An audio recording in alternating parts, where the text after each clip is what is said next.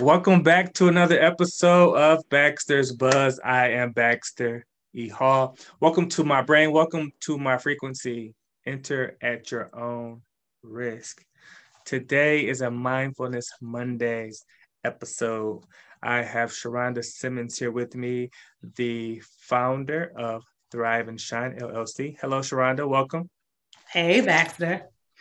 Welcome back. Listen, I want to talk about um, sort of it reminds me of this the book uh, David and Goliath, right?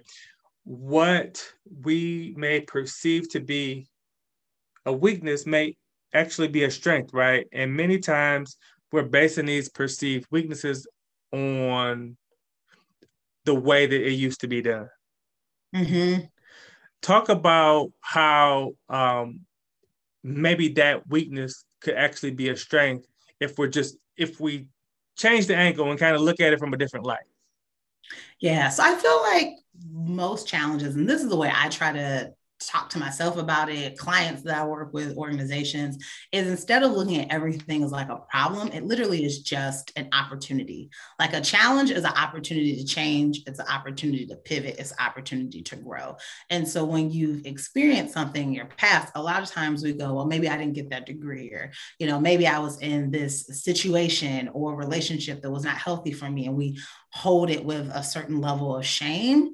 But if we can sort of pan out and you know get the healing that we need or just have a different perspective we can look at the lessons that we learned in terms of how we actually helped like cope in that situation or you know what we would do differently. And we can use that for a future skill set. And so i think so many times we're like not doing that. We're trying to hide experiences and like put it under the rug when really that may actually be some of those lessons, the catalyst to sort of propel us to be like our most effective, be our most authentic selves.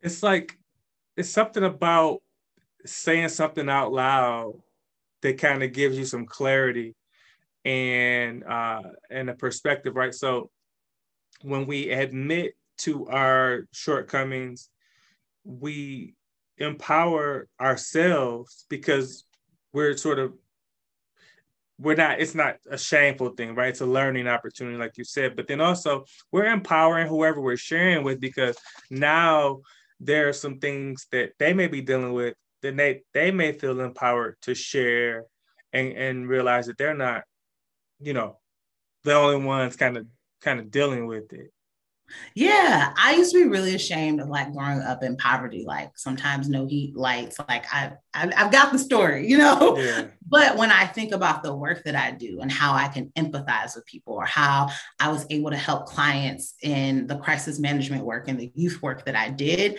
that to me actually became a source of pride. Like I understood how I could navigate tricky circumstances, how I could multitask, how I could be creative and from, you know, make a little out of nothing, all the way from like food to, you know, I'm a director and our budget is tight, but we're going to make it work.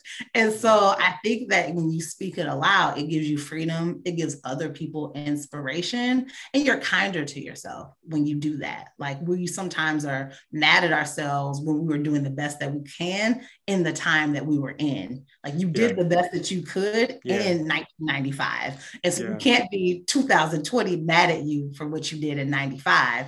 When we speak it, then I think it gives us a different perspective to move forward. Well, some people call it uh, ghetto. some people call it resourcefulness, right?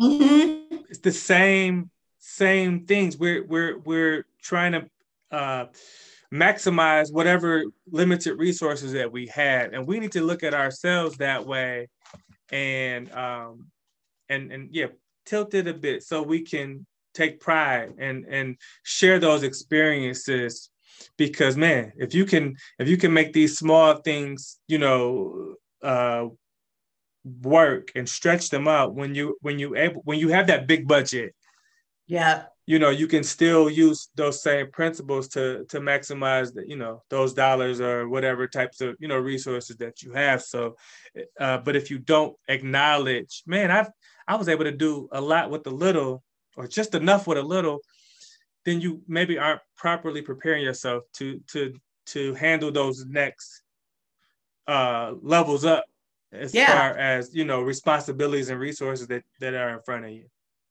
You're always going to be the best resource that you have. Like for anyone who's listening, that would be the one thing that I would say is the takeaway that you're always going to be, you go, you go with yourself wherever you go, you know? And so at the end of